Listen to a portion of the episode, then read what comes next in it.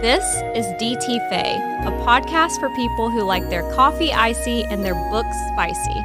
Hosted by Elle and Kate.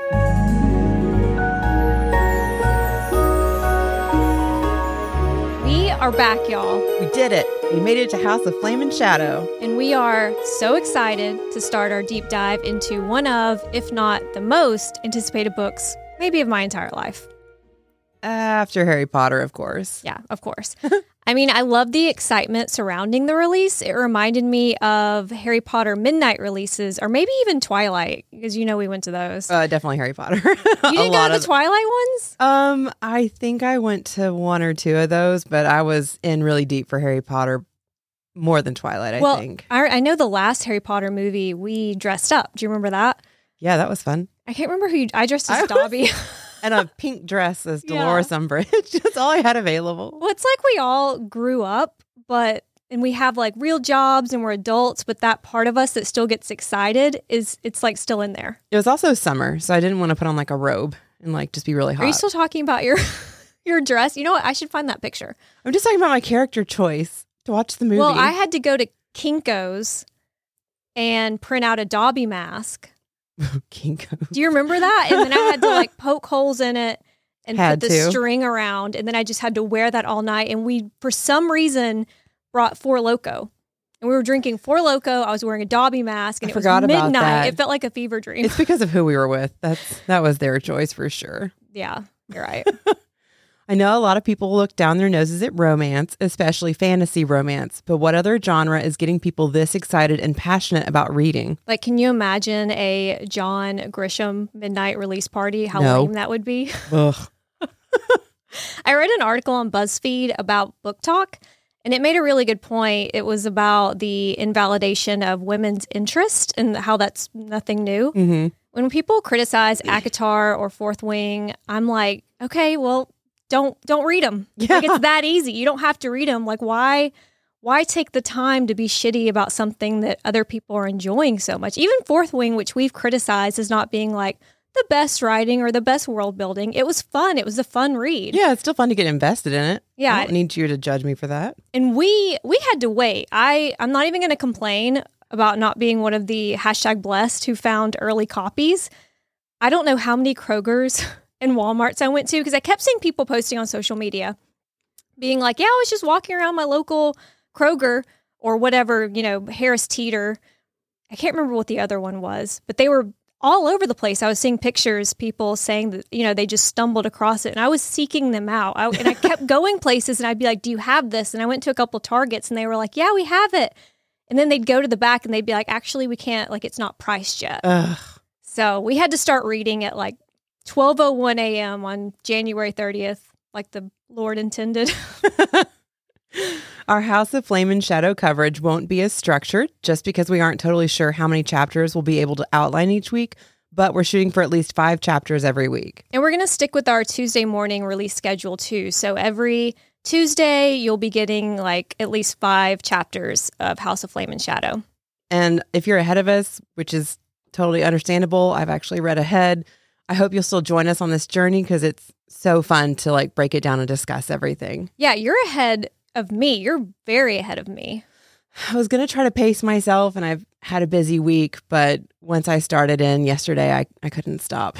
Yeah, and like with Earth and Blood and Sky and Breath, we won't be talking about chapters beyond the ones we're covering, so we don't spoil anyone else's journey because who knows at what point someone is going to start this, you know, like a year from now and they haven't read any of it. So we don't, you know, we don't want to get ahead of ourselves, but if you inhaled the book like sleeve of Oreos, it'll be nice to kind of go back through and take a deeper look. Like sometimes when you read stuff at 4 a.m., you're going to miss some of the details or Well, if it's your first time through, you're so interested to like see what's coming next, like what's going to happen. Yeah. So, like, yeah, now you have a chance to kind of leisurely go back and discuss what we've seen so far. well especially you because you kind of uh skipped certain people's povs I did my own version of a tandem read, and I'm not sorry because I got to find out what was happening. I didn't, you know, because Sarah released the um, prologue and the first chapter early, and I read them, and I was like, oh God, I Mhm. need to know. Yeah. So as soon as the book was out, I didn't have time to just like dive in because I had family in town and it's been busy. And so I was like, let me just see what happened to Bryce real quick. And so Yeah. I kind of skipped ahead through the book watching Bryce's journey. And now I've gone back to like reread and be on the same page with everybody. Well, I mean, and it skipped around a lot. Yeah, that was really And within the same annoying. chapter, you would get three POVs, and Well, we she didn't make it very clear. It was just like the next paragraph is suddenly somebody else. Like there weren't any like little asterisks or like anything to break up the pages. Like, hey, we're switching. It was even more cutaways than she's done before, which I didn't love. Yeah. You're like hanging on the edge of your seat, but that's cool. If you're joining us for the first time, welcome. We're very excited to have you. Yeah, I guess we should introduce ourselves if this is your first time listening. Uh, I'm Kate, And I'm Elle. and we are two BFFs from Nashville, and we love reading and we love talking all things fantasy romance. We have read damn near every series in this genre, from the good to the bad to the rehearse, reverse harem. All the smut. And we like to start episodes with book recommendations before diving into a chapter by chapter conversation. It kind of sounds like we're flexing when we're like, oh, we've read all of these books. Like, we're not like other girls, we're worse. I can't, I mean, well, once you start some of these series, you can't put them down, and then you're Mm-hmm. like, okay, I need another one like that. So, reading is like my favorite favorite hobby. I spend way too much time invested in these. So, we'll be covering the House of Flame and Shadow prologue in chapters one through four today. And then if my coworkers actually pull their weight each week, Yikes! next week we'll be covering five through ten. And house after House of Flame and Shadow, uh, we plan on tackling one of our favorite series of all time, Throne of Glass. also very excited for that. So, without further ado, let's share this week's book recs. And if you're wondering about past book recommendations, which included reviews of series by JLA, Carissa Broadbent, and KF Breene, who we love, you can find those in seasons one and two um, on Instagram and on our Goodreads page. One of my resolutions was to keep the Instagram updated. I'm I'm getting better about posting like daily on Instagram, especially like funny little memes and videos. But I'm going to do a better job of making sure our book recommendations also end up there. It's a lot to maintain and keep up with, especially because we mentioned so many things like on the side, and we're Mm-hmm. like, oops, need to make sure we put that in there. I know we had so many solid book recommendations too. So I want to make like a master list for people who like maybe you just start listening from House of Flame and Shadow on. Yeah. It's uh, actually it's really funny you mentioned KF Breene because she's my recommendation today. Of course. I've got another one.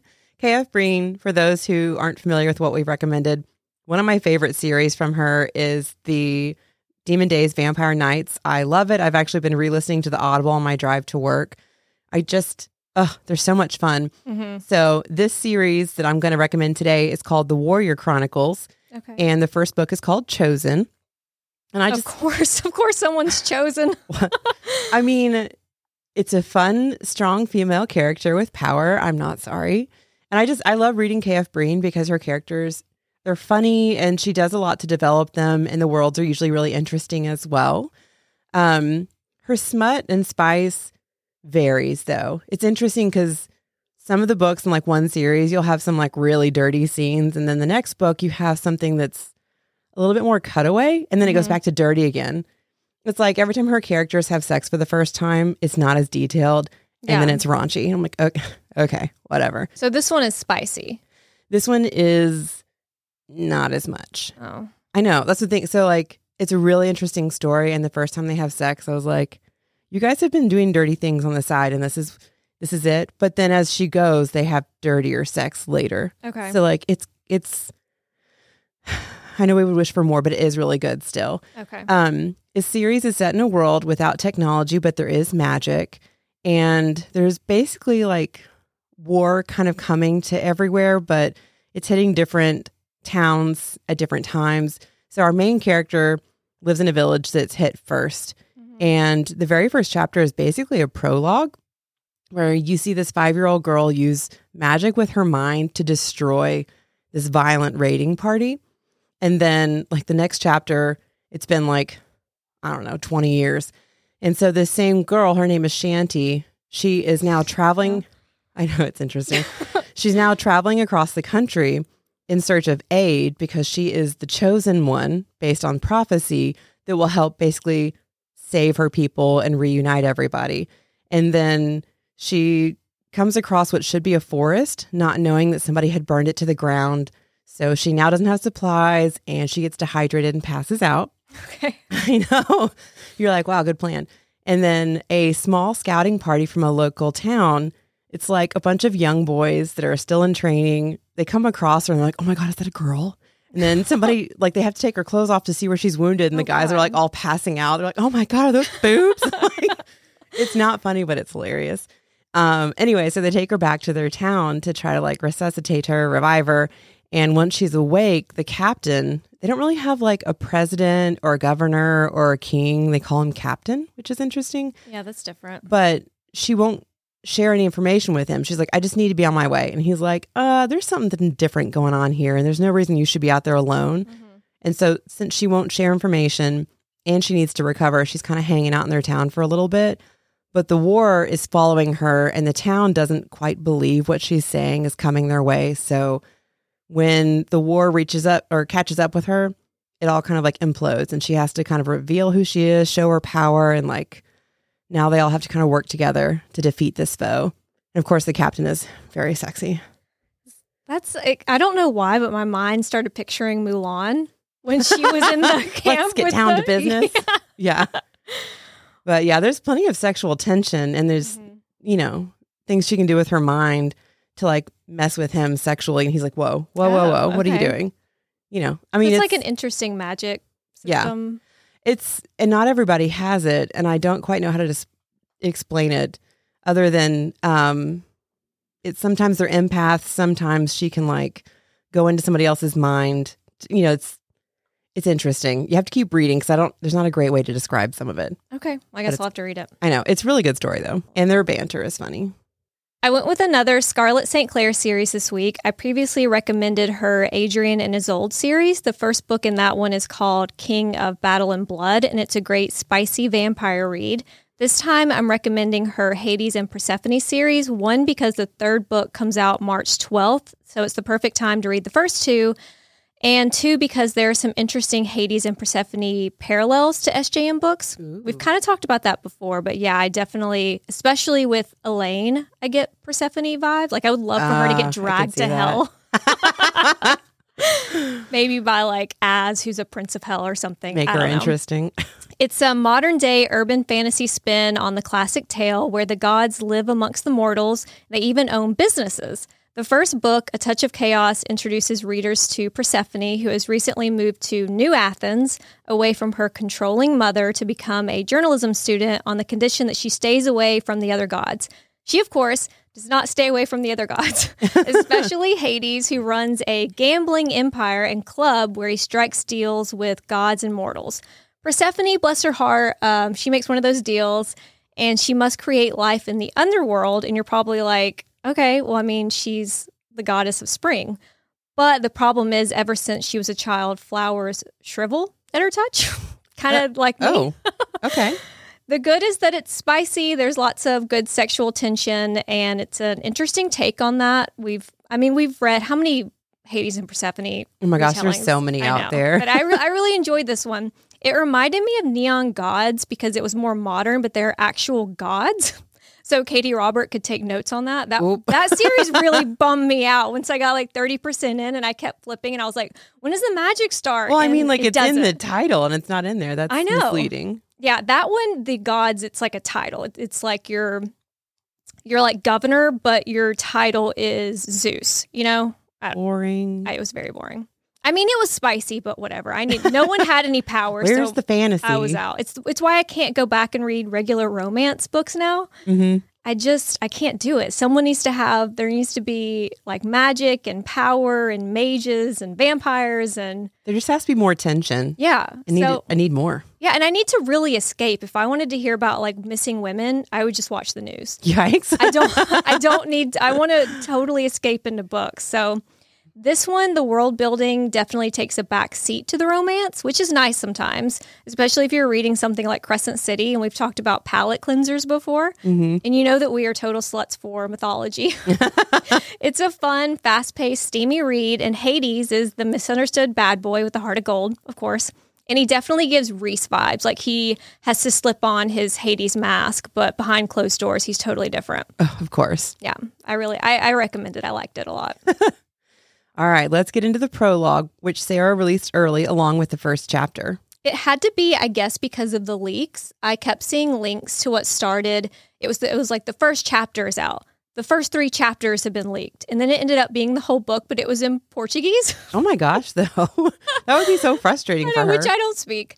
And I wish I could say I was stronger, but I did try opening one of the Google Drives. it was like when I used to get on LimeWire and download albums, and it would be, I mean, they, I, had so many viruses. And it was, but there were a couple Google Drives that were shared on Reddit, and I don't think I got a virus, but it was very poorly translated. Like I, I opened it and I was like, oh my God, I have the first three chapters. And it started with the deer knelt before her dead masters. And I was like, hmm, Uh, that's probably yeah. that's probably not it. So then I closed it and I was like, you know what? This is my sign. I'm just gonna wait. wait. I'm gonna have patience. They were definitely trying to translate as quickly as possible, bless their hearts. I know. And they were Bless 'em. close. the prologue definitely begins with the hind knelt before her undying masters and contemplated how it would feel to tear out their throats. The deer. I mean, like, at least that's somewhat the same, but the dead masters, that's the opposite of what it starts with. yeah, I was like, wait, what? How did you mix that up? I do think it's a significant distinction Sarah makes in introducing her as the hind in that moment. She's in front of the Asteri, so she has like the Umbra Mortis silly helmet. she has like her mask that she slips on, but then when we whenever we switch to her POV, it's like she's back to being Lidia. Yeah, I can see that. And there's also no time jump, which I really appreciate. We're picking up two days after Bryce has jumped through the gate, trying to get to Hell to ask for Apollion and Aidas's help, but then landing in Prythian. And she's leaving behind her mate, Hunt Athalar, brother Ruhn Danaan, and Baxian, Danica's mate, who are now in the dungeons at the mercy of Lidia and Pollux. We learned in House of Sky and Breath that Lidia was Agent Day, the rebel Ruhn had been communicating with on his mind bridge, and he got his mind freak on. Yeah, her. he did. It just took until the end of the book for Ruhn to figure it out. I mean, the rest of us were like, okay, this is definitely Lidia. And he was like, who could this be? Yeah, and then to get can really upset about it and throw I a can see her tantrum. entire body, but who could this be? if you've had sex with her and you smelled her and I can't figure it out. Most of the prologue and first chapter are subtle recaps of what happened at the end of Sky and Breath. I think I was most surprised to see Lidia still has the Asteri fooled because they have cameras everywhere and they've known everything. They've been, you know, playing chess while everyone else was playing checkers. So how did they not see her kill the harpy or and she unlocked Bryce's cuffs? It's interesting the second line of the entire book mentions Lidia's torque too. hmm I know. I that I highlighted that, and it it's it seems significant. It keeps being pointed out. Like maybe I don't think it's Dorian situation because we are inside of Lidia's mind in the prologue. It's her POV. So if it were if that were the case, I think she would be like, "Damn, I wish I weren't being controlled by this necklace." Well, because we did have questions about it before, so it's interesting that like maybe Sarah was listening to us and she's like, "Let me guys just let me just explain it to you guys real Yeah. quick. Exactly. Here's what it is." And we also learned it's like the silver darts Dreadwolves put on their uniforms after killing a rebel. She's just killed so many that they were melted down into one hell of a statement necklace. She calls it a collar with the Asteri holding the leash, but I guess Dorian's Wyrdstone collar is more like Hunt's Crown of Thorns. Like if we have to draw a parallel, it is weird that it's pointed out like three to four times within just the prologue. Like the Autumn King smirks at it, which he smirks at everything, Mm. and Rigelus looks at it. It just it keeps coming up, and I guess it's more symbolic. We uh, some of our theories looking back were just crazy. well, I mean, like, why did they reference it so much if it's not going to be something more important? I thought it was going to be something. I guess it's more symbolic of the hold that they have on her, that it's like her collar. Which I guess is why they haven't figured her out yet because they're like, please, do you see that torque? Yeah, She's exactly. ours. There's also that weird "My fate is tied to Pollux" line in House of Sky and Breath, or at least now we know it's about Pollux. At the time, we're like, poor sweet Ruhn still hadn't put it together. he was Does like, she mean literally?" This other male be. We know thanks to Lidia's mind bridge therapy sessions that she hates herself. So maybe she thinks she deserves the treatment with Pollux. I think I figured out, and you're ahead. Do you know what it is? I think I figured out what they're holding over her head to Yes. keep her in line. And it's like, if it's what I'm thinking, it's classic patriarchy. but I'll keep it to myself so that if I'm right, I don't spoil it, and if I'm wrong, I don't sound fucking stupid. I do wonder. We'll have to discuss offline because now I'm curious what you think it is, and it's not who you think. Also, who is not what I think. the person holding things over her. Oh, it's not Rigelus? No. Is it Pollux? No. What? Who is it? I can't tell you. You didn't want to know yet. okay, don't tell me. Okay, Wait, if I guess it, we can discuss this offline. okay, I don't even have another guess.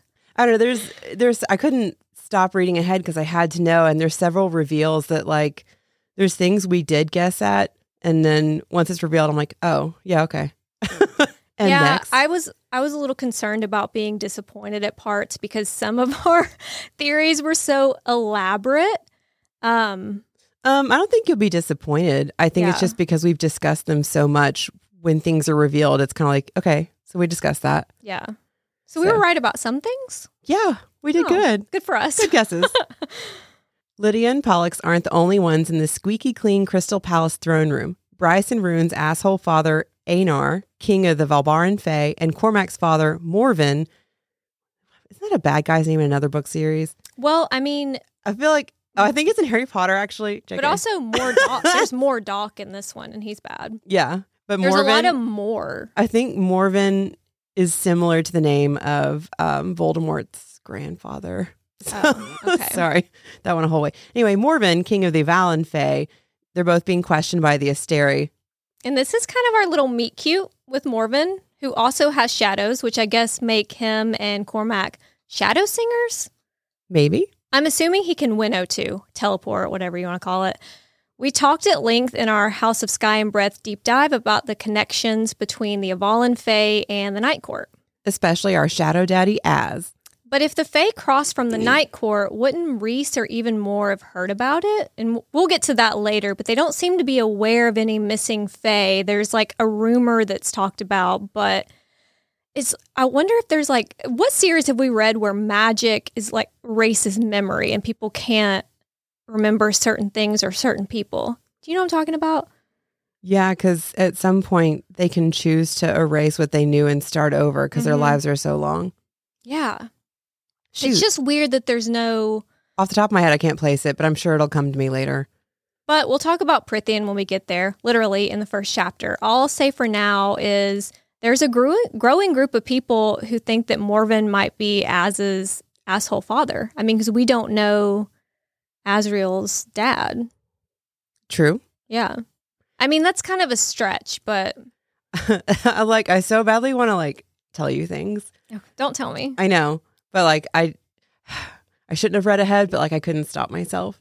So if you're ahead of us or like me, just know that we're going through this as we read it. So we're only talking about what we know in this moment and I'm going to try to not accidentally spoil anything and we can continue with our theories. And I'll ask you a million questions and then say, don't tell me. and I'll try to give interesting hints to get you excited without Okay. just telling you.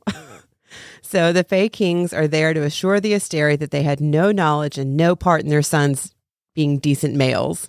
And we meet some of the other Asteri. So there goes my Rigelus being the only Asteri and using the others as puppets theory. So, like, my bingo, little bingo board that we did is just shot.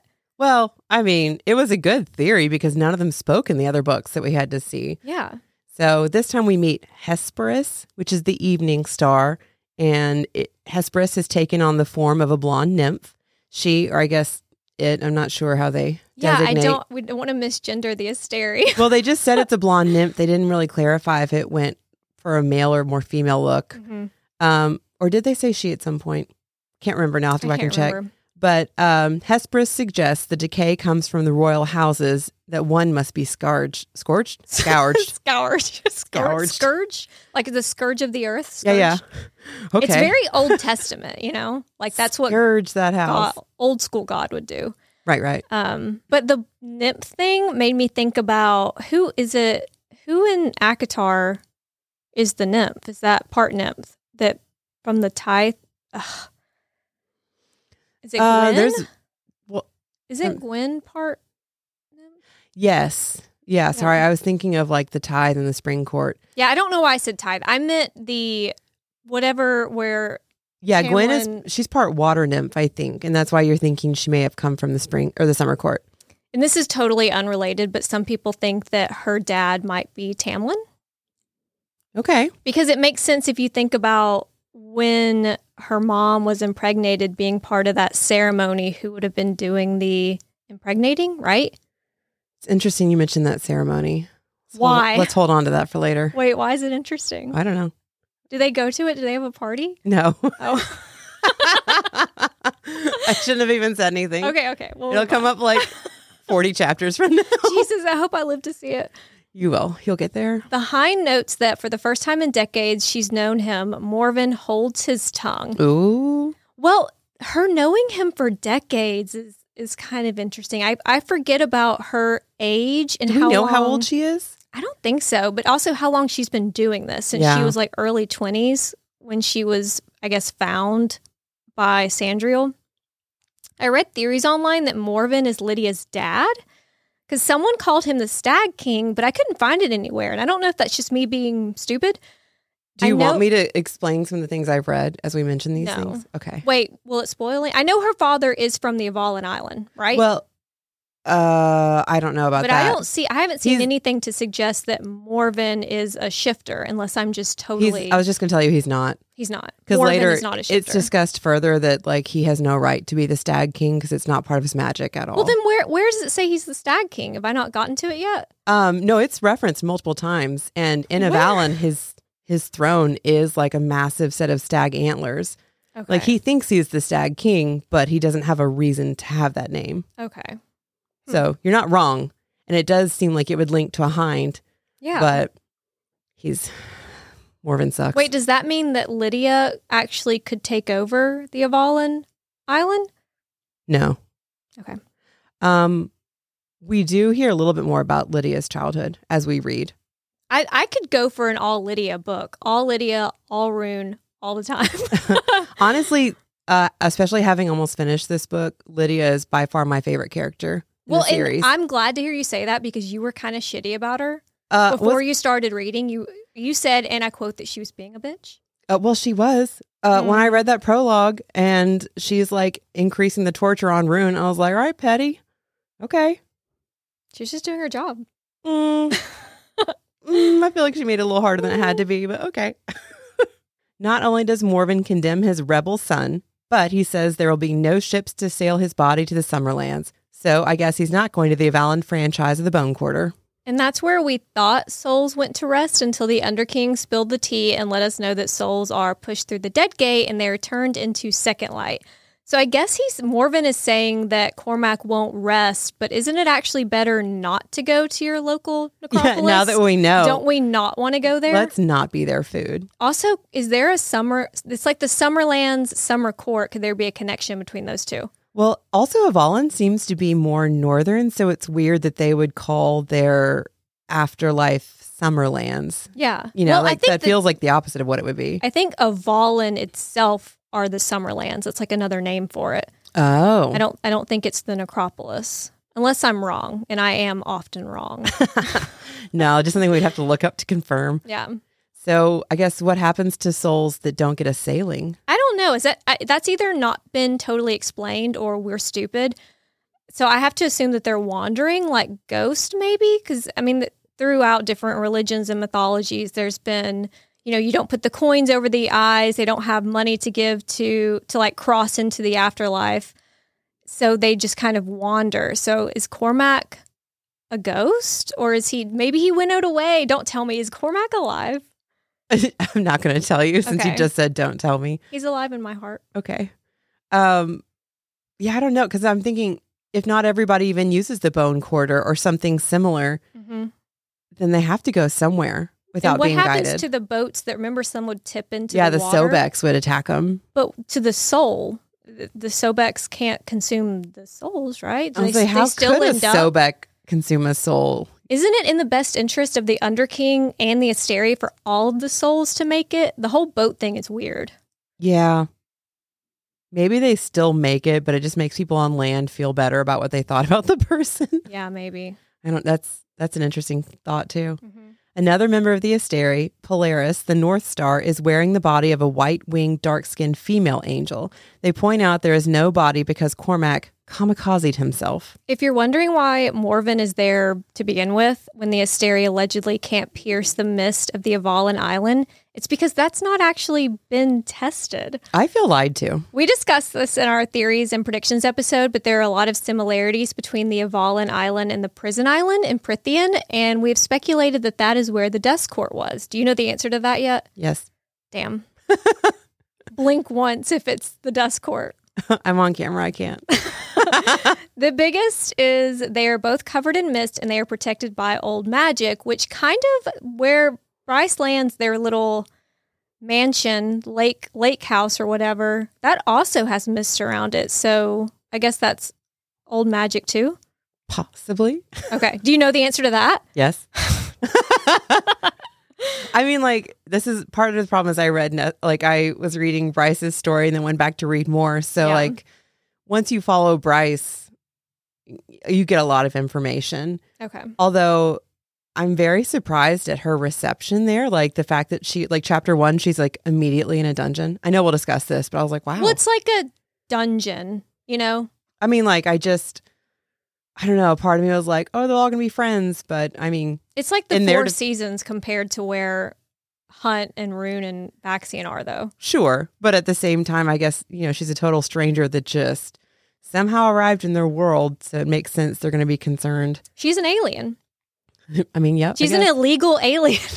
with Fae ears. So the biggest connection that we found between the Avallen Island and the prison island in Prythian is that they're both covered in mist and protected by old magic. And we know, thanks to Nesta, there was once a door in the prison as well. One that perhaps went to Midgard, maybe even one that could be reopened. If you think about it, the Starborn are from the prison island, and the Shadow Singers in Avallen, and what do light and dark make? Dusk. Maybe Cormac is alive and he's on the island. Like, I mean, you know the answer to this. Maybe he's, you know, I was. It reminded me of King Arthur. The whole Avallen, everything about Avallen Fae has reminded me of King Arthur. And there is a point in his kind of like legends and lore. He's mortally wounded and he's taken to Avalon. Which On- sounds like a I know valid. on a boat by the nine fairy queens, including Morgana. Sarah obviously took a lot of inspo from various mythologies and religions, but there's a lot of lore and legends too, especially King Arthur vibes. So basically, Morven is like, I'm on my way, bestie, when he's called because he doesn't want the Asteri testing the mist. Yeah. I mean, I yeah. Like, why? I'm, I just, I hate You that guys it was. stay where you are, thank you. well, it was kind of presented in the first one as this truth. Well, the Asteri can't go here, but now, I mean, we don't actually know that. Well, but also both kings are like kind of kiss asses, Yeah. you know, so they're very quick to be like, oh, he's no son of mine, whatever. Mm-hmm. I'll, you know, you page me, I'm here, whatever you need. Yeah, they really don't give it. Whatever It's- power they can get, they're like, yeah, sure. So like Morven, Einar, I already forgot, Einar, Einar, Einar. is disavowing Ruhn and Bryce, assuming his heir was lured into his sister's shenanigans. When Bryce wasn't even on the mine bridge, Ruhn wanted to play spy all on his own. it's Hunt that she dragged into this. Everyone else was kind of on board, yeah, but Hunt was the one that all along was like, "This is this not is a good idea." so bad. Yeah, and look where he is now. The Autumn King is surprised, maybe a little in awe, that Bryce is no longer in Midgard. He has been looking for a way for the Fae to go back where they came from. Everyone else is assuming that means Bryce is in hell because, like, where else do the gates go? Even Lidia at least appears to have no idea that there are other worlds. She just knows that the mystics are working really hard to find Bryce, which is suspicious. If the gate only goes one place, what what do you mean you have the mystics looking for her? You know exactly where she is. Yeah. Well, I mean, she knows there's other worlds because, you know, they're searching like the solar system, but they don't have gates to anywhere besides Yeah. hell. So if, you know, if she's in hell, it should be an easy find. Mm-hmm. Rigelus dismisses the kings. I bet the Autumn King has, he's like, okay, I gotta go. He has so many experiments to do. but he also makes zero effort to help his son, his heir, who he knows is down in the dungeons. And I have to imagine, even if he doesn't give a shit about Ruhn or Bryce, he's now lost his heir and the only starborn Fae.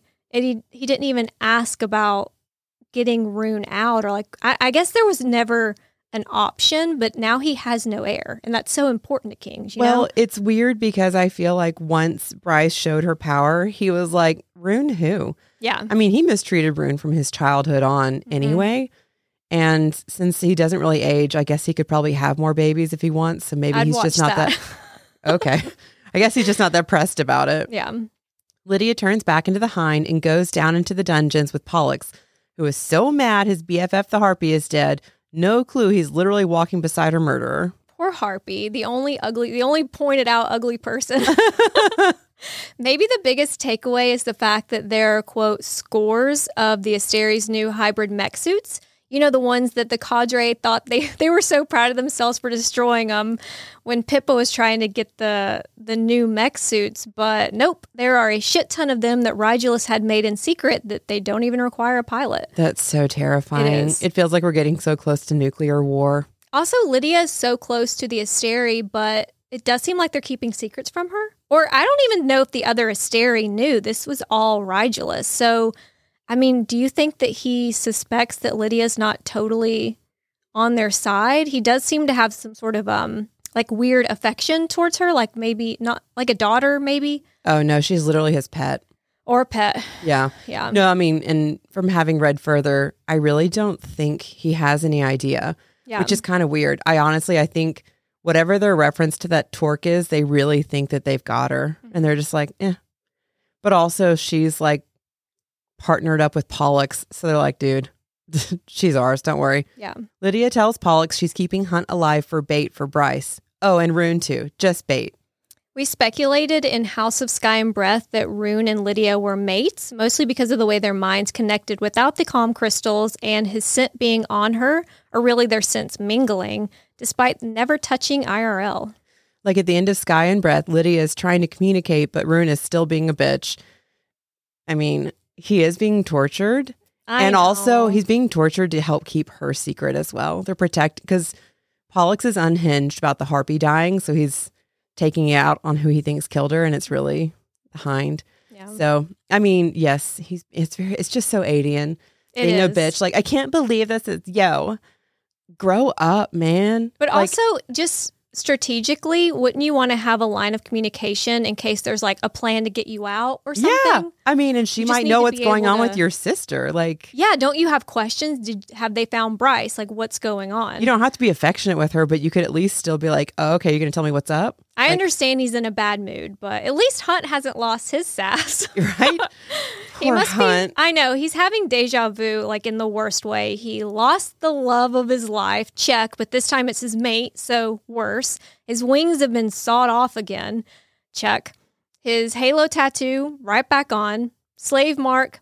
Check. Strung up in the dungeons. Check. I mean, it's literally like he's right back where he started. He has to feel. I would be personally a little bitter I mean, it's not okay. about okay, the whole situation. but also, fortunately, it's only been a couple days because he endured that for like seven years alone. So Mm-hmm. at least at this moment, he's in there with his bros, and they kind of have each other. And this time, he actually has a mate that he's like he can worry about her instead of like focusing on what's happening. Well, and uh, it's funny. It keeps coming up in his mind. He's like, at least Bryce is in hell. what a happy thought. I mean, like, it, if nothing else, let's just hope he can keep his sense of humor after that barbed wire because it's different this time around.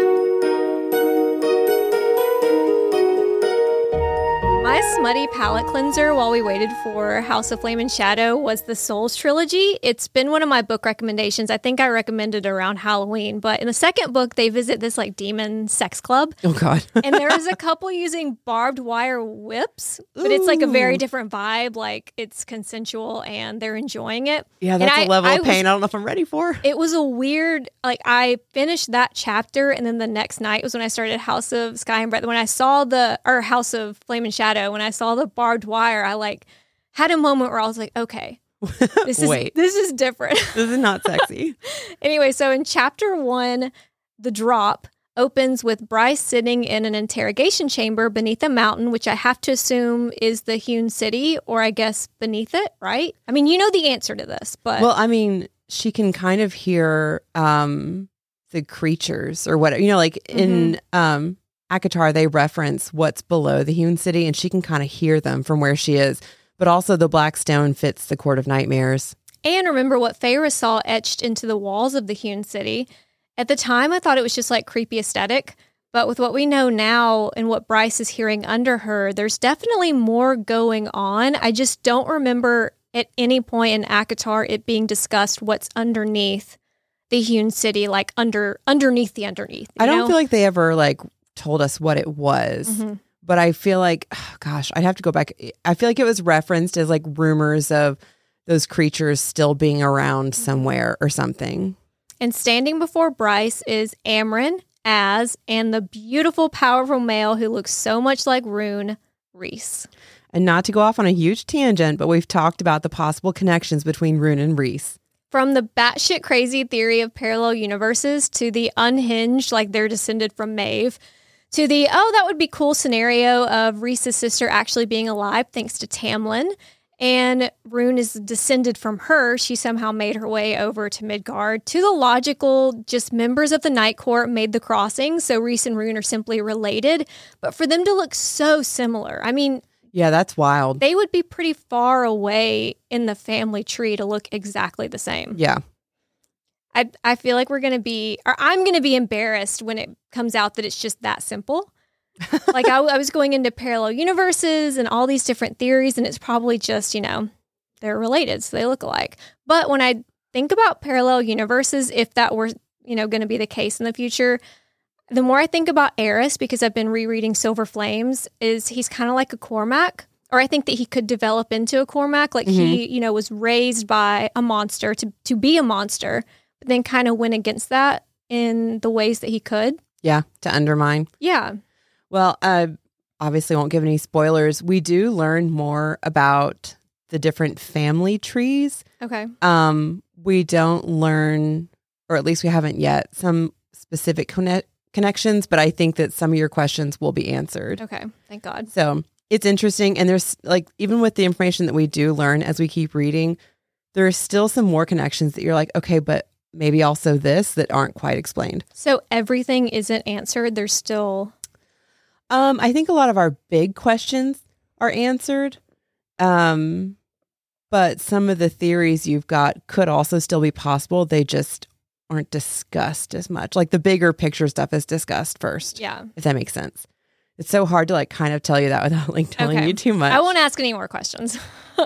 Um, Hunt and Cassian are also bastard brutes with hearts of gold. So there's just so many like parallel connections between these worlds. Yeah, and also with Hunt and Rhys, they have their like, you know, he has the High Lord mask that he slips on, and Hunt has his embarrassing helmet to become the to become the Umbra Mortis.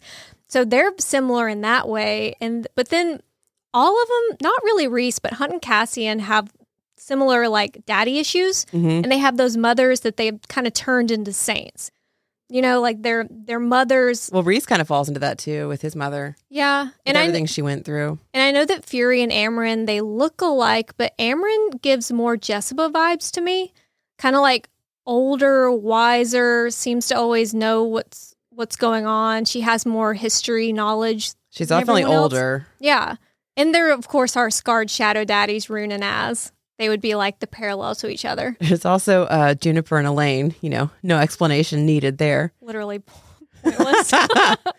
So back in Prythian, Amren is shocked to hear someone speaking the ancient language, the language that no one has spoken in 15,000 years. Which just so happens to be when the Fae made the crossing into Midgard with the sword that matches Truth Teller. Seriously, come on, guys. It's just not this hard. I know it was like okay, the just looking at the timeline of the fifteen thousand years, and that keeps coming up in both worlds. hmm I, I mean, even when they were at the bog and the thing that was living in the bog, I can't remember what they're called, that attacked Nesta Kelpie, I Kelpie. think. That it came up then. It's just like they they're so smart in some ways, but in other ways, I'm like, guys, It's a lot to take in. yeah, But also, aside from Amren, most of them weren't actually alive for it. So Yeah. it's like, oh, okay, what you're saying sounds far fetched until Amren's like, um, wait a Mm.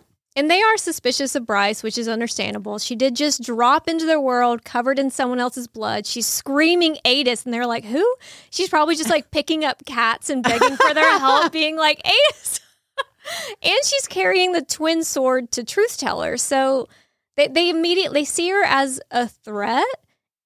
Well, I, I mean, guess. that's not something you know. Like they can winnow, but they can't travel between worlds. Mhm. She has a powerful um, weapon with her. Mhm. She's speaking a different language. She there's something off about her smell. Like I'm so excited these worlds have crossed, and we want them all to be friends. But I can totally understand why, you know, the people in Prythian are like, "Whoa, whoa, whoa, who are you, and what's coming with you?" And then, of course, the more she talks, the more they're like, "Did you just endanger us by popping in here?" Yeah, I understand that they, especially with Rhys having, you know, a family, family now.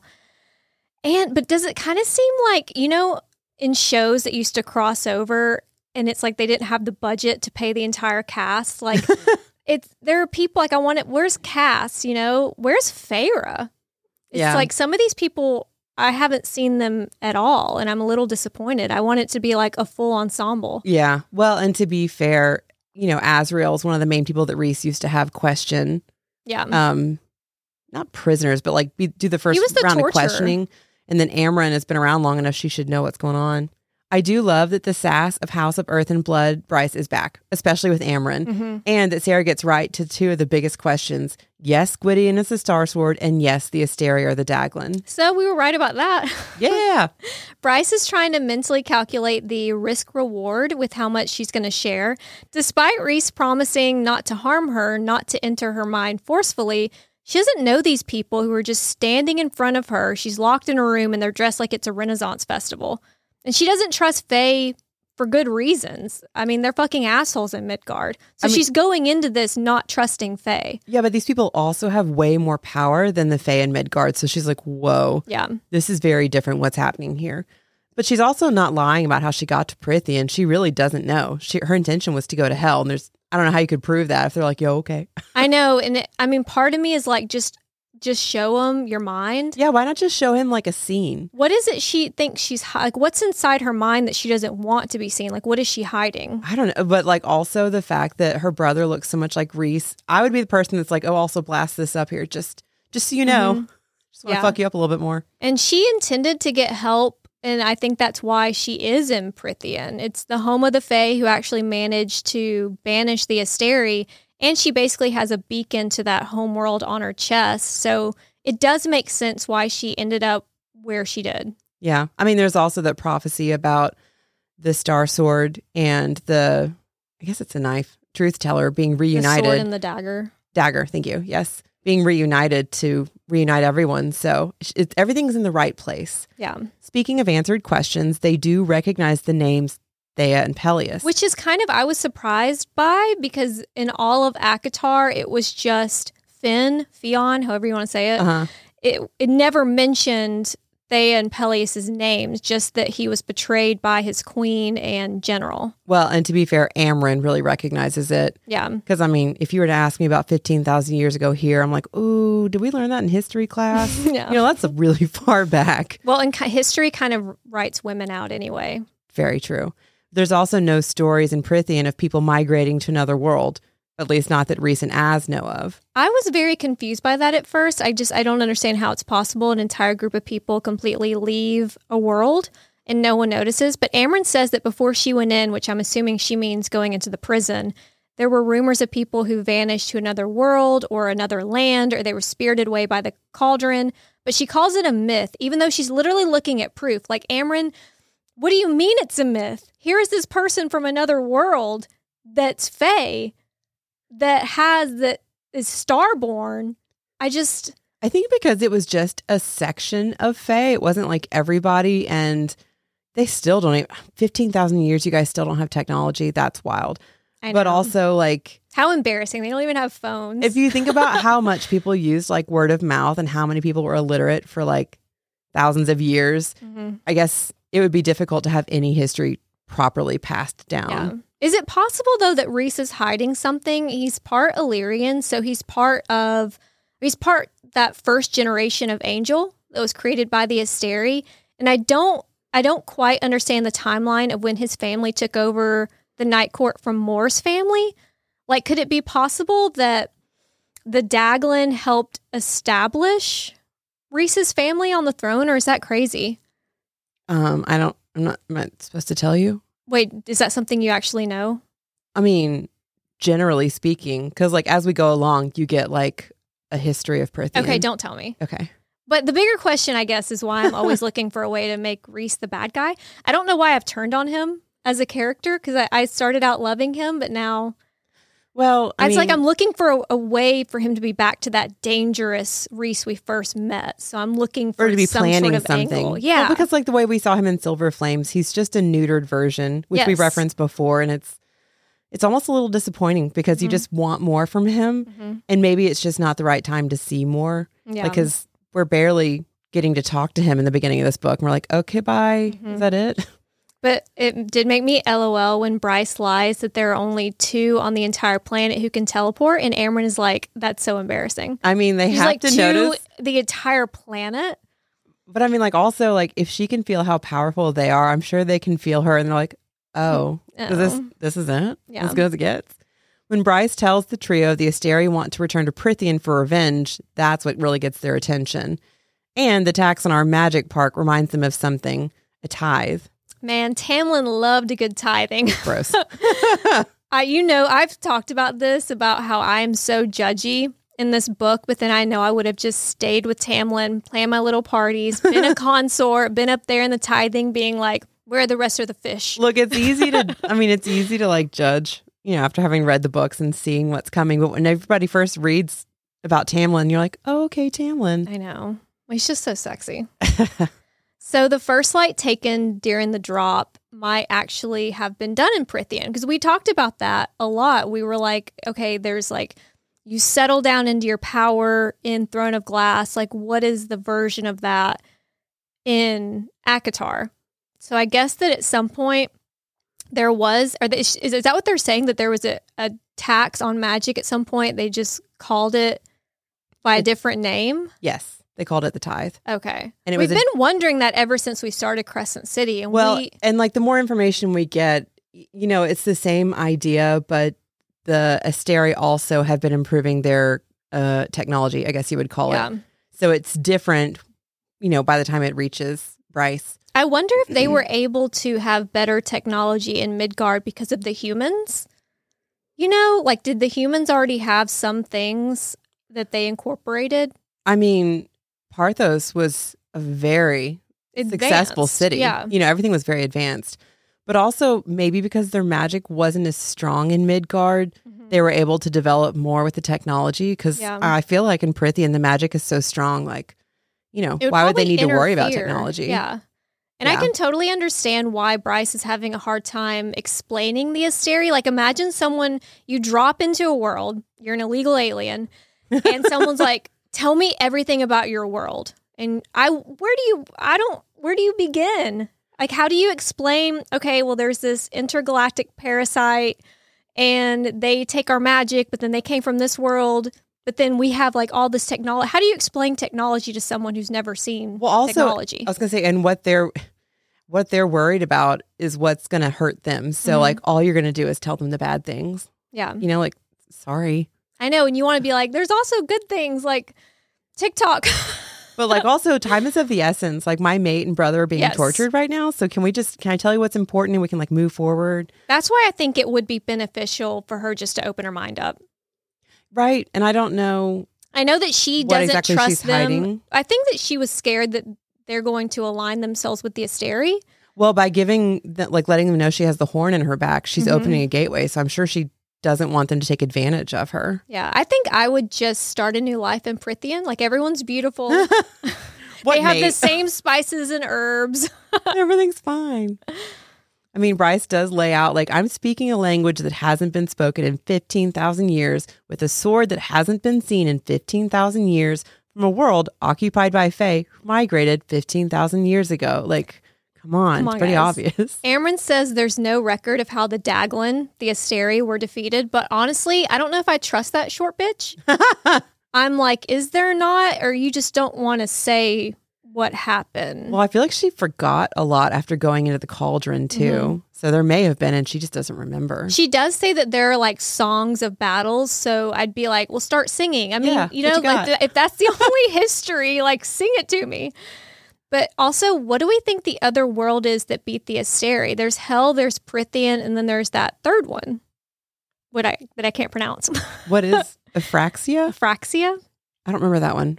It's the third like hell they you know when she's going through Oh, and she's just going through their ledgers. yeah she sees she's like okay hell and then what we now know is Prythian and then I mean, Aurelia is the only other world that we know. and we don't know if that's midgard because we also have speculated that parthos was antica Yeah. so i don't know if that if well and there's that other series that sarah has books that are going to be coming out about like twilight of the gods hmm that will work in there or if that's going to be i don't know That would be interesting since Yeah. we've been asking about where these gods are. mm-hmm. They ask about resources because Bryce won't let Rhys enter her mind. They bring the Veritas orb so they can see her memories.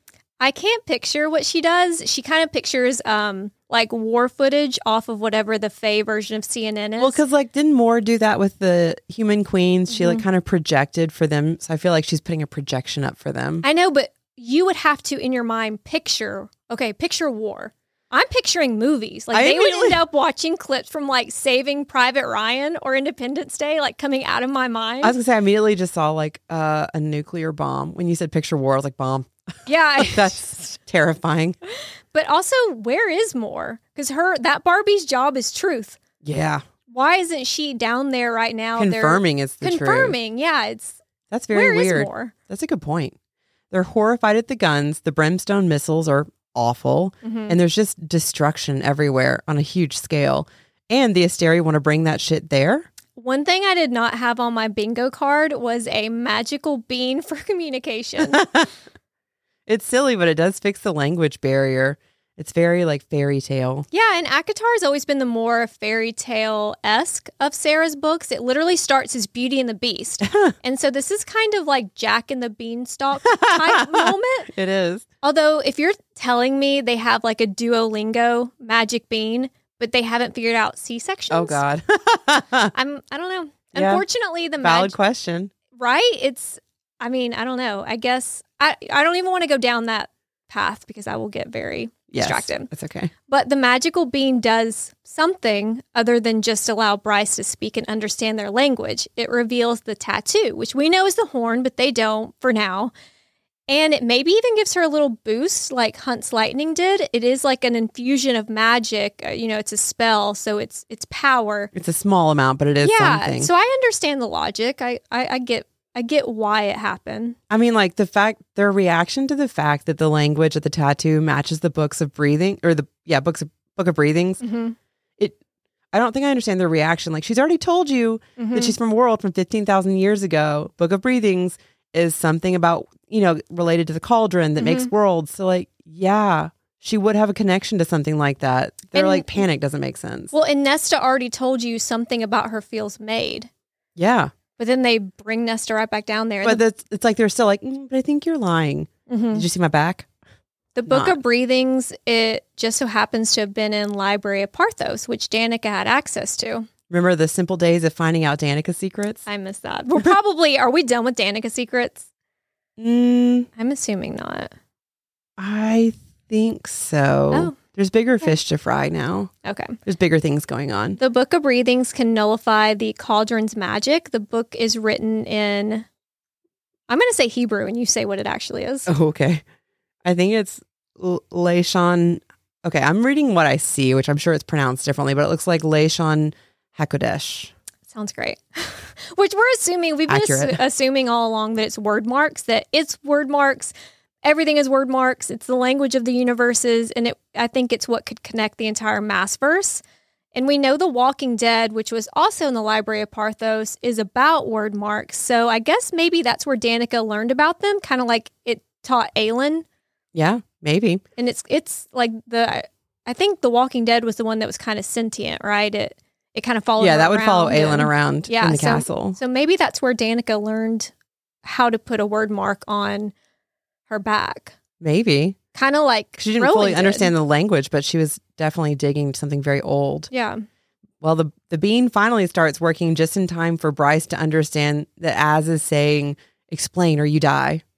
And now it's time to catch up with Captain Whatever. I'm so glad for the cutaways. like I'm so glad we have more of those. But guess what? He's feeling sorry for himself. Shock. So, not much has changed. He's just traded an underwater cage for a cage match where he's just fought a minotaur and won. And I do love all the different like magical creatures. yeah, I like that that they've see- expanded on that so much. Yeah. So, quick backstory Tharion strung along the River Queen's daughter for a decade, tried to finally break it off, and then the River Queen's daughter ran to tell her mom about our little merman. So then he took off running to the meat market to offer himself to the Viper Queen via a blood oath. You know, I was thinking about the River Queen's daughter and I had a thought. Is it possible the River Queen's daughter has a name, but Tharion never uses it because he thinks so little of her? Like it's kind of like a dehumanizing thing. You know what I'm saying? Like Yeah. he, she, he just doesn't even see see her as worth. Well, I mean, like Ruhn name. never even asked Hypaxia's name, so I could see him just like Exactly. not thinking of her. Yeah. Not to be like intentionally awful, he just doesn't care enough. hmm You know, like I, I like Tharion and he's not had the easiest journey, but like he's also a little bitch and his decision making is terrible, especially as the book goes on. You're like, what are you doing? People are in the Asteri dungeons and Prythian. Like I I don't care about Fight Club right now. I know that it's bigger picture and maybe even setting up for the next book, but I just I, I it was so hard when I would be da- going down this road of like 15,000 years, language, word marks. See, this is why I kept reading on. Bryce's story. I was like, I will come back. I literally read Bryce's. Oh, like I really look for her name and like only read her sections until like chapter 43. And I was like, okay, Mhm. I need to chill out and go back and like read it all together. Ultimately, I think that Tharion and Ithan and Flynn and Deck, they're all good males. Like, I think all men, and I don't know, it's something I do. All men fall into one of two categories ones that would have pushed the women and children aside to get on a lifeboat while the Titanic was sinking, and males who would have done the right thing and just died. and I, all the males that we've met, except maybe Reed, remember him? They fall into like the helping women and children board instead of picking one up and being like, "This is my child." but they they still aren't perfect. I mean, None like, of them are. The way that not- Ruhn is treating Lidia, the way that Tharion treated the River Queen's daughter, who who was a brat, but then did she did she deserve a decade of being led on? I mean, know? they are kind of being humanized by giving them good and bad sides, Mhm. but also like, especially the guys in Midgard are not much for planning. yeah. Like all of you have important roles, and you're like, well, we'll just fly by the seat of our pants and hope Mm-hmm. this works out. Like that's just ridiculous. I know when you when you catch up with Tharion, he's feeling sorry for himself. I don't feel sorry for you. Ithan is uh, more annoyed than anything. Yeah. And then Flynn and Deck are like doing the best they can, but everyone's just kind of like running in circles. I mean, Tharion had a decade to make a plan, and then he was like, oops, like Yeah. you're stupid. Well, and he did. We keep forgetting that the Ocean Queens, what is it, Captain Sendes, Mhm. gave him an out at Mhm. one point. Was like, "Come to us if you ever need to, or whatever." And he just ran straight to the meat market. Well, I mean, in his defense, that was only because he had less than 30 minutes to get somewhere fast. Yeah, and he didn't have a quick way to contact Sendes. But other than that, it just you had a decade to plan. So I just you're dumb. Yeah. And when he talks about his parents, I'm like, "Oh, I really didn't think about." Him offering himself to the Viper Queen, like, what if there had been retaliation against his family? Yeah, because you just you're a traitor. Mhm. It's treason. I mean, so basically, deep down, these are all good males, but they're very whiny. so whiny. And they exclusively make bad decisions, then shame spiral and think and talk about it over and over and over again. There are literal chapters over and over and over again where they're just feeling sorry for themselves. I mean, and I that's found- that's men though. I mean, that's pretty accurate. I just find myself rolling my eyes whenever a chapter starts with his name because I'm like, oh, okay, what else did you do? What'd you do now? I don't want them to die. It's it's like I mean, It's- don't die. yeah, but- it's kind of how I feel about myself. Like I'm not actively trying to die. I'm just apathetic. Like if I see a bus coming, I'm not going to step in front of it, but I'm not going to step away from it. Oh, so That's awful. So I feel about them like I feel about myself. Like, okay, well, I went I went through and read the things that were the most important to me that I had to know right then, and then now I've gone back so that I'm not missing anything. Yeah. But yeah, that's they were secondary characters. Period. We do find out more about Tharion in this one chapter than maybe the previous two books combined. Like his his past, like he attended the Blue Court Military Academy And now his parents have disowned him, but we never really heard about his parents outside of what happened to his sister. So there's a little bit more depth to him, I guess, or it's supposed to give him depth. Yeah, we get a little bit more. But on the positive side, I was slightly more interested in the Ithan of it all in this book. Like, I think it, it was probably the addition of the Fendyr Alpha. It was like a new, it was something new for him other than just, you know, pining after Bryce. Well, Ithan was kind of stepping up and making his own decisions finally. Like he has alpha blood, and it's time that he started acting. Yeah, we do. We keep forgetting that. Like Connor did too. Connor just, you know, was second to Danika by choice, but they are alphas. Well, and Ithan very easily was like, "Okay, but I'm just a sunball player." Okay, well, you're not anymore, Yeah. and your brother's gone, and Danika's gone. So I need you to step up. Mhm. Well, at least Tharion hates himself as much as we sometimes hate him. so we're on the same page. Standing beside him on his rock bottom is Ariadne, who, like Tharion, fights for the Viper Queen. The dragon, at least, isn't technically owned by the Viper Queen, though. She's still a slave, uh, just with a different owner, the astronomer. So Tharion's rock bottom is kind of Ariadne's salvation, or at least her break from that creepy old fuck. Who I'm surprised hasn't been trying harder to get her back. Like I thought that was going to be um more of a storyline. Does, the astronomer come? Don't tell me. Does the astronomer come back? At Don't all? tell me. Let me ask a question. Yeah. um look uh i'm not supposed to tell you so like i don't know what to tell you. Yes? Okay. there is more on that storyline and we find Good. out a few things. Um but so ariadne and tharion are both pretty deep in their shame. Tharion over well everything and ariadne for bailing on bryce and hypaxia. So it's nice to know she actually cared. Yeah. you know they were being attacked by a death stalker and she was just like bye. Well, at least they had Ithan, the world's worst bodyguard, yeah immediately losing his throat but it's fine losing his throat.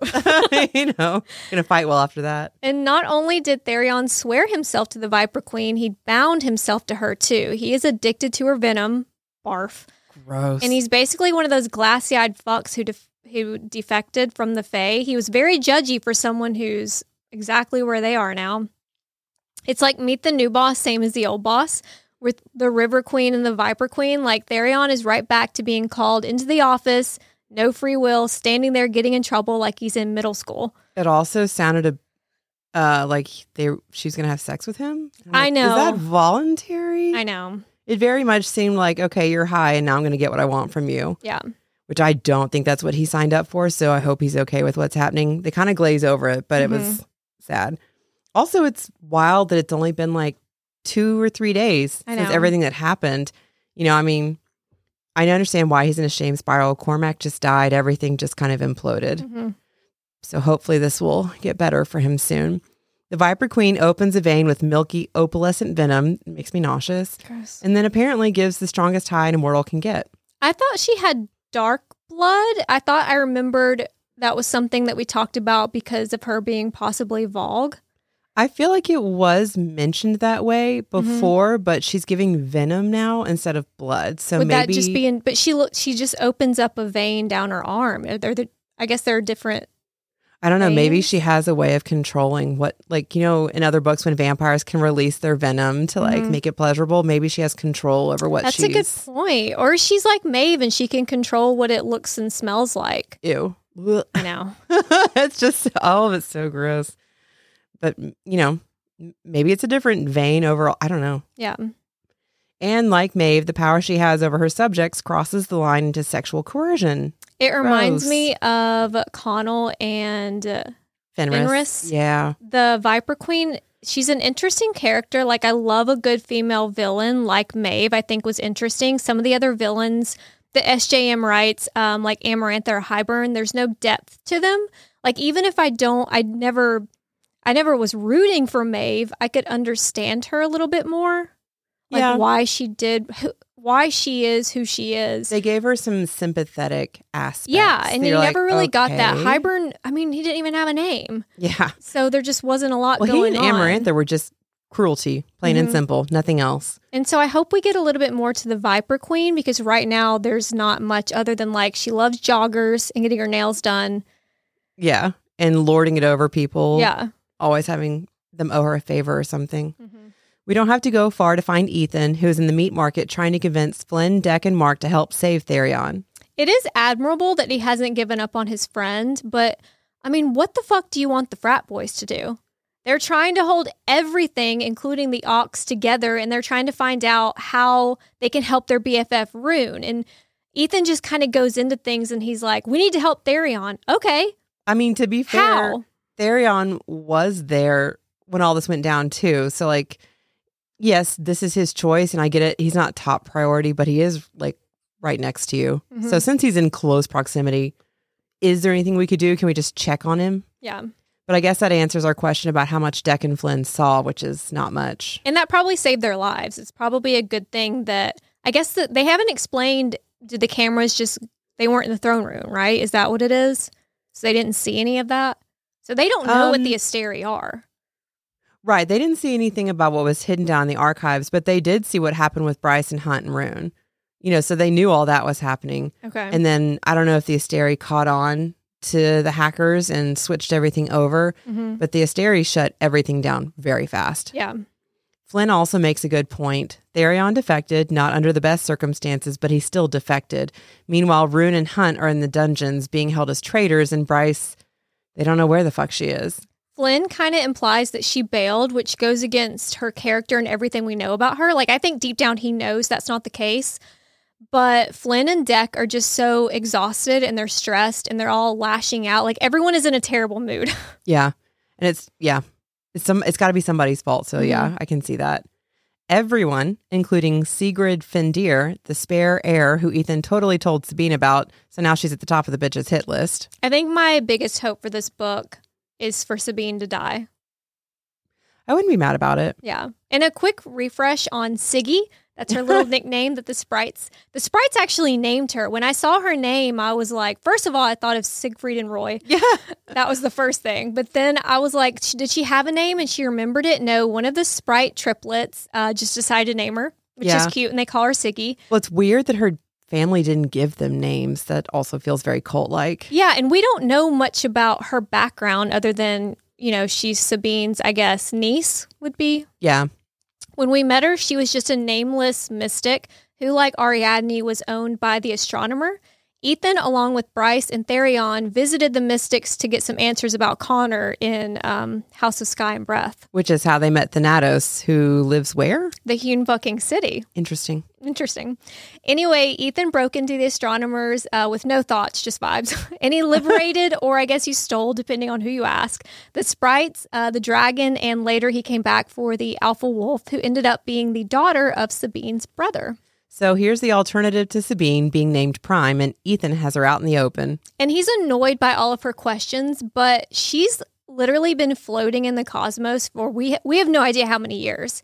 She didn't know what a shower was. She never washed her hair. She somehow made the drop in an isolation tank, and I want to get to that later because I don't quite understand. But it reminded me of Man in the Iron Mask when they're trying to oh, like God. have him. Yeah, I remember they're trying to have him take over, but they have to teach him like all of the basics. Like they just need to have some some patience. They're kind of I don't want to say that they're mean or rude to her or anything, but they're kind of like she needs to be washing her hair. You need to tell her to shower, and it's like, you know, just I don't know if that was necessarily a mean comment when they were Yeah. reminding, but she's also kind of a bitch. yeah. like, she has walks an out attitude, with but she's all- an alpha. Well, she walks out with all the alpha attitude, but she's had Mhm. no training and she still has all these expectations. And I'm like, Yeah. there's no humility.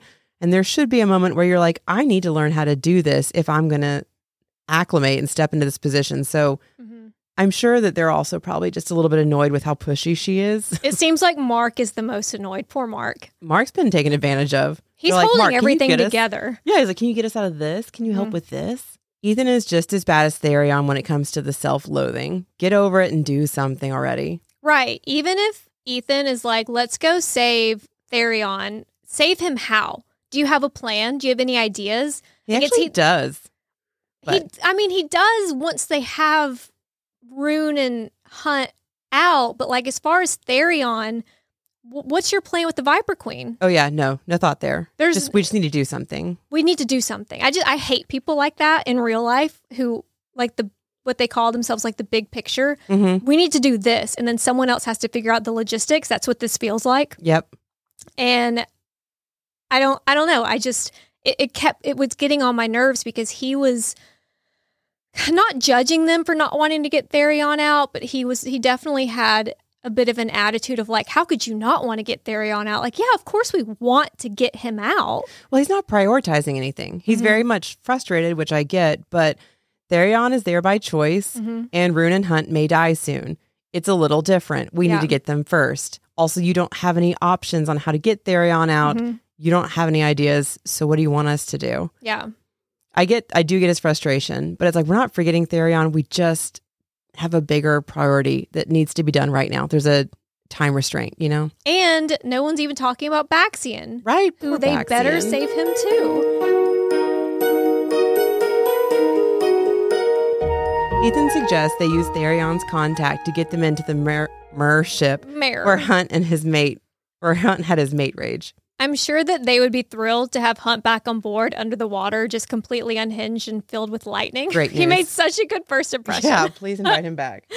Deck is like, I don't have powerful enough healing magic. If only we had a, a team of med witches or we had a very powerful med witch. Oh well. Why does everyone keep forgetting about Hypaxia? Seriously. She's a med witch, a necromancer, and a plot device. We do get a callback to Earth and Blood when Siggy's at a stall selling opals. The stall is selling opals, not Siggy. and it it's just like the one that Bryce threw at Hunt's head. Remember after that synth drug bust? hmm She's so mad. She was so mad. But those were simpler times. One thing I will say for Ithan is that he's loyal. He sticks up for Bryce, saying that she doesn't give up on the people she loves, and he hasn't given up on Tharion either. because they're his pack now. Oh, You know, and that's his home. He's talked about the Mojo Dojo Cause House being Yeah, his these are house now. And Marc points out Tharion might not be able to leave, but he can still talk. And they do need to ask him about the Ocean Queen's contact. I mean, that's the thing too, though. Like they're sitting here with no ideas. He's literally like a wall away. Yeah. He's got to be miserable. Why don't you talk to him Just about go what talk happened? to him. Hey, buy a ticket. Go see the show. Well, they also didn't get to see what happened with Cormac. So, like, why don't you go talk to him about it? He's right there. If I saw a poster that was like, Elle is going to fight a Minotaur, I'd be like, ah, I'll buy a ticket to that. Let me see that. what do you mean? Before they can contact Tharion or get the spare air back to the Mojo Dojo Casa house, wolves converge on the meat market. But Shocked. thank Urd, we are back in Prythian. I mean, it's not important. I mean, yeah, I care, but I was dying to get back to Bryce's storyline. We just waited so long, guessed and theorized, and literally started a podcast about the crossover. So, for it to finally be here is too exciting to stop for Tharion and Ithan updates. It was kind of like you said, we were doing a tandem read, and Ithan and Tharion, they were the Tower of Dawn, which, you know, we liked, and it was important to the overall story. But when you do it and you don't do the tandem read and you're just doing Tower of Dawn, like Jesus Christ. It does get more interesting than Tower of Dawn, I think. Mhm. And quicker, obviously, because that's an entire book. But Mhm. yeah, I had to know what happened to Bryce first, and then I could calm down and go back to the others. Yeah. Back in Prythian, Bryce isn't lying to Rhys. She really doesn't know the language her tattoo is in. She's just not telling the whole truth about the horn, and that omission isn't going unnoticed by Rhys as an Amren, who feels something in her tattoo. Amren says to get Nesta, which I was so excited about because I think Nesta and Bryce, those were the two characters I was most excited about meeting. They do have a lot of similarities. They do. And they're, I think that they're the most misunderstood, maybe. Yeah. Um, I'm kind of a Nesta fan. And so is Sarah. In her interviews about House of Flame and Shadow, she talked about connecting with Nesta, like on a mental health level. Yeah, I'm better with Nesta now. I know Mm. we've argued, and I don't hate her now. I just hated her before. Well, I'm so happy. I'm making, I'm growing. Bryce is immediately on the defense for good reason. She doesn't know and she doesn't trust the Fae in her own world, so why would she trust these doppelgangers? Nesta is like, Yeah, I already told you something is made on her. Like she kind of has an attitude, but then I I thought back to where things were left off in Silver Flames, and Mhm. Amren and Nesta weren't on great terms throughout that entire book. Yeah. So for her to be called down there and to have to be asked a question that she's already answered, I think she's just a little annoyed. Yeah. I mean, the timing. Yeah. Nesta might not know it, but she's sensing that missing fourth item from the Dread Trove. And it's the one that she saw in that sexy asshole uh, Lanthys vision, his the vision that he gave her, and she saw something that was um they didn't say bone, ivory. hmm I'm not surprised that she doesn't recognize it, though. Even if I felt it was made, I wouldn't put it together that a tattoo could be something I'd seen that was made of age worn bone. Yeah, I understand that her not immediately putting it together. Yeah, well, because it's not something separate either. You know, you would Mhm. expect to, I don't know, for Bryce to be holding something or yeah, having a pocket. exactly. Nesta, being Nesta, is straightforward with, with Bryce, who's preparing to fight. She tells her, You'll lose, but she seems amused by the illegal alien. Bryce makes a great point. How am I supposed to tell you if it's made if you won't tell me what made means? But Amren shuts that down. It's kind of like lost in translation. I don't you're asking me if something is made or what's what about me is made. I don't know what I don't have a cauldron. yeah. I don't come from anywhere that anything is made. We don't even like she doesn't know the history of the horn that's on her back. She Everybody's doesn't know so that it's afraid cauldron of like made. spilling secrets too that they like won't give an inch. It, it's like the Cold War. yeah. They n- neither side is willing to communicate because they don't want to lose like their edge. It's not going to work if somebody doesn't start like taking a leap of faith. Like give a little Mhm. something. Exactly. How is that going to help? It's not going to hurt to tell me this. Yeah. They yeah, there just needs to be more communication. Before they leave, Bryce asks Az where the Star Sword is, and he says it's safe until she gives them a reason to return it, which would kind of piss me off. Yeah. That's my sword. but I'm also being held in a dungeon, so I guess you're going to keep my weapons from me, Yeah. but I'd be pissed. I think an important distinction is looking at how the Asteri are treating their prisoners, Ruhn, Hunt, and Baxian, versus how Rhys is treating Bryce, who is locked up, but she's still being fed. She's unharmed. It's, you know, it's not brutal. And Rhys, of course, is being back to a consent king, and he's refusing to break into her mind, which, Well, she hasn't done anything to attack them yet. If Yeah. she did anything to show she wanted to harm them, I'm sure it would be very, very mm-hmm. different. They might be dressed like a BDSM Renaissance fair, but the I know the Night Court leadership is far more progressive than the Asteri, despite how modern that world appears on the surface. The food also gives Ren Fair vibes. That's all they have is like crusty bread Yeah. and cheese, And Bryce wonders if the herbs, herbs? herbs. were introduced in Midgard by the Fae of Prythian, or if it's universal, or if the Asteri are like bringing bringing herbs everywhere they go. Which like is they're like, we have to keep the cinnamon. yeah. well, she has this whole like mental. I wonder if this is what happened, which is just so fucking dumb. But it's the kind of dumb shit that I think about. Well, because it's either that or panic, panic about what's happening at home. Yeah, and I did kind of miss the food and the fashion descriptions. we never got that in Crescent City, so we're back to hearing about what everyone's wearing and their crusty bread and their stews. I mean, like, it's it's very sensory though. Like, I need that information. yeah, I I missed it. Do the Asteri even eat anything other than First Light? I don't know. Like, did the Asteri go to the bathroom? Did they sleep? Did Like, they why would they even care about like I don't know. herbs and seasonings? I don't know. Like, do they need anything to keep their bodies alive, or do they just consume first light? Like, if you're a steri, but you're inside the body of a nymph, do you need to take care of that body and your whatever soul or whatever Yeah. the steri is? Or is it like, do you need to eat food and then occasionally you power up with First Light? Yeah, I don't know. Yeah, it's very unclear.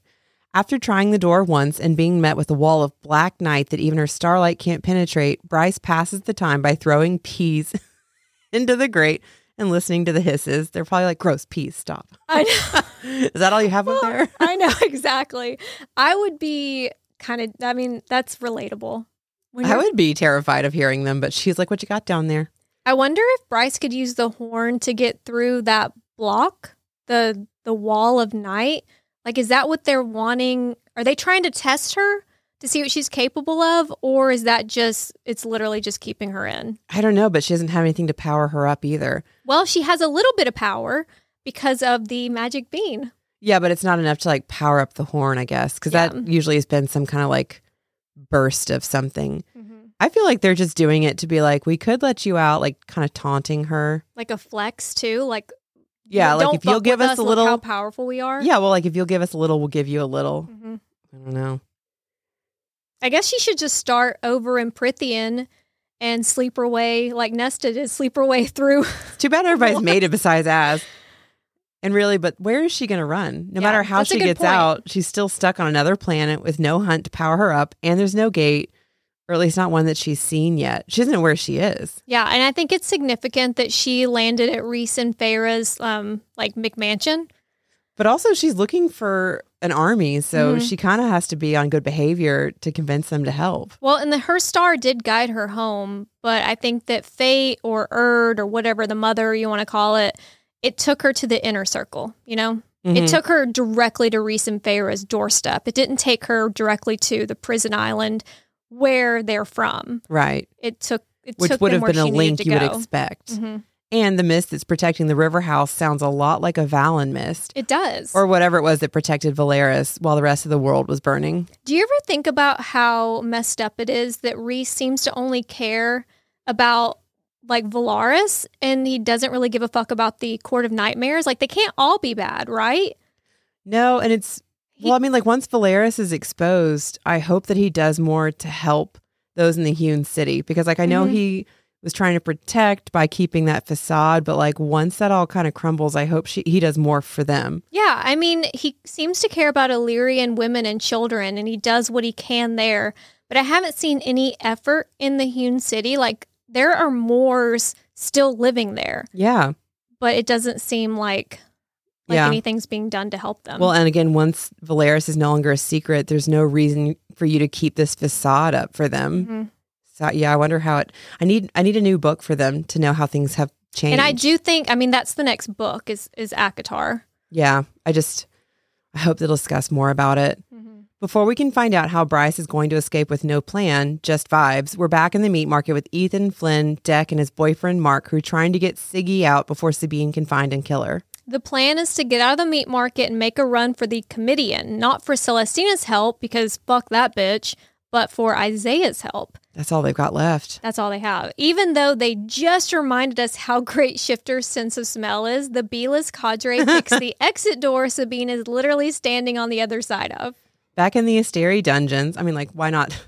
Just like, let's skip around. Everybody's in a panic and just skip to the next one. Hunt is straight up not having a good time for a reason we've already. He is not having I just like laughing, like, yeah, it's not good. For reasons we've already talked about, he's got no mate, no wings. He's been tortured. He's got a slave brand and a halo tattoo. Which we were right about being worse because Rigelus put it there. We had some wild theories about Hunt being possessed or controlled, but so far Hunt has only noticed that it seems heavier and oiler. Oil oiler? Oilier? oiler? Why can't I say that? I don't know. But also, Oiler. if Rigelus could put this there all along, why did a hag need to do it before? It's just I don't weird. know. I don't know what the difference is. But unlike Shahar, Bryce is alive. His sacrifice wasn't totally for nothing. We need to have like WWHD bracelets. What would Hunt do? Nothing. No. Do you believe that? Yeah. Okay. Hunt was running from this. He was there because he had to be, which Yeah. is, I understand why he's upset. But eventually, like, if you're going in, you're going to have to make a choice. Like, we're doing this. Yeah. He holds Bryce's face in his mind as he endures tor- torture. That was really weird. Torture, thinking at least she's in hell getting help. Hunt, I have terrible news. Yeah. and I have to imagine the way Hunt uses Bryce to grind grind himself. You know what? Everybody does what they can, Kate. the way that Hunt uses Bryce to ground himself is something that the Hellhound is using Danika's memory to ground himself. Gosh, how awful though, because she's actually gone. And I'm just gonna say it, Hunt does deserve an I told you moment. He fucking told them getting involved with the rebels was a bad idea. He fucking told them don't trust Celestina. Yes, someone needed to do something about the Asteri, but they got played every step of the way because because this group has never thought shit through. There, there's it's always just been no plans, just vibes. Yep. And now Hunt is right back in the dungeons despite his warnings to everyone. It's it's really unfair. I get so I see both sides because something has to be done about the Asteri. It's Mhm. not okay.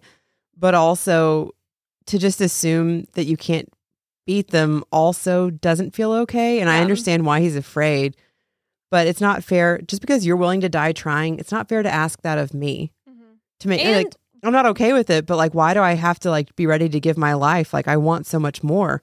I don't know. It's like it's just a hard battle. So I understand his side, but I also understand why Bryce is like we can't just stop. well, and Bryce kind of discounted his trauma and PTSD throughout both books. Yeah. And now, I mean, I hope that it gets better in this one, but I think it's interesting like these big characters that Sarah has written. Especially like Rhys and Rowan and Fenrys and like all these men that have been in wars and battles and been Mhm. tortured. None of them ever back down. They're always like, okay, but we're going to keep going. And Hunt's the first one that's like, no, I don't want to do that again. Yeah, th- it makes him more relatable, honestly. It's interesting that she chose to write him from that perspective hmm because we just have these expectations that the men are going to sacrifice no matter what because that's how she's written the other other big characters. Yeah, and, and it makes me like Hunt more. It's a lot. You're asking me to sacrifice everything and I shouldn't have to. Well, he went through so much, and it it's heartbreaking that he's he's exactly where he started. Yeah, this is what he was afraid of and here we are. Yeah, And now I don't know if my mate's safe. Thank God they don't have children yet. Like it's it is terrifying. but thank God she's in hell getting help. right? Hold your breath. Ruhn starts to tell a joke. Two angels and a Fae prince walk into a dungeon, and they all get the giggles, even when the hawk, the final member of Sandriel's Triari, starts threatening to cut out their tongues. we had some wild hawk theories that are just not not true. Who did we try to connect him with? Probably, I think Rowan Vaughn? because No. Rowan, no, because Rowan was a hawk. Yeah. Well, he was. Was he a hawk? Yeah, Was he something else? He was another bird. yeah, I think he was a hawk. Okay. Now I'm like, wait, yeah, I think so. But yeah, we we definitely thought the hawk was going to be someone that we had seen maybe in another series, but no, it's just another asshole. Yeah, lucky us. Hunt notices shadows behind Pollux, but he brushes them off as a hallucination because it couldn't be Ruhn. He's cut off from his shadows because of the Gorsian shackles.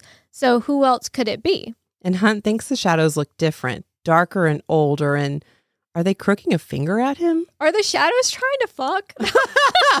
Am I hallucinating? What's happening? And you you know the answer to this because you're further along in the book than I am. My first thought was Cormac. Then, you know, I I was like maybe Cormac's alive. Then I thought of Vic, remember her? Mm-hmm. And then Rhys or Az, but that doesn't the timeline wouldn't make sense for it being Rhys or Az. So I started mentally going through our Shadow Daddy list. And I came up short. The only other one that I could think of that's been keeping a tab on Hunt is Apollion. But I don't remember him having shadow powers, unless it's just another hint that shadow powers in Prythian come from the Princes of Hell. Like that's a connection.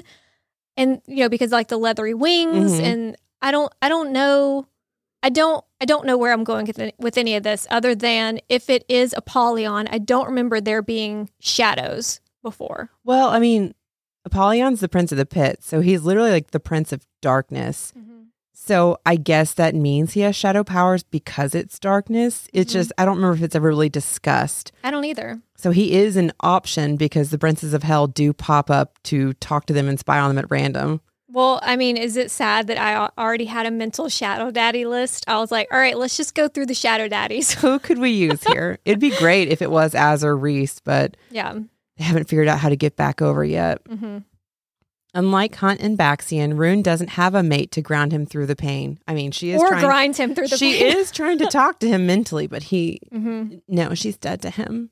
Well, you know, there's no mate he'll acknowledge anyway. Yeah, but like when he was knocked out by the Reapers, Ruhn's unconscious mind reaches out for Lidia, whose concern for him is met with disgust. Gosh, the men in this series are little bitches sometimes. If being a bitch is genetic, he's from Adian's line.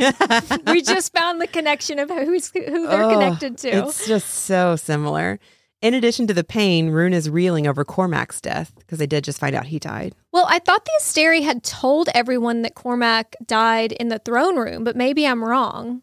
I think um, they were already in um, in the prison. In the okay, yeah, they were, or they were down in the dungeons. They weren't a part of that conversation. or he kings. heard it, but there was already so much going on he didn't process it. Maybe, or he thought that they were just kind of fucking with him. Yeah. No, I don't. I really. I think when they were in the like chap the prologue talking to Lidia, it's just the kings that are being questioned by the Asteri. I don't think that our prisoners are in there at all. Okay, So I think that they were like totally out of the loop.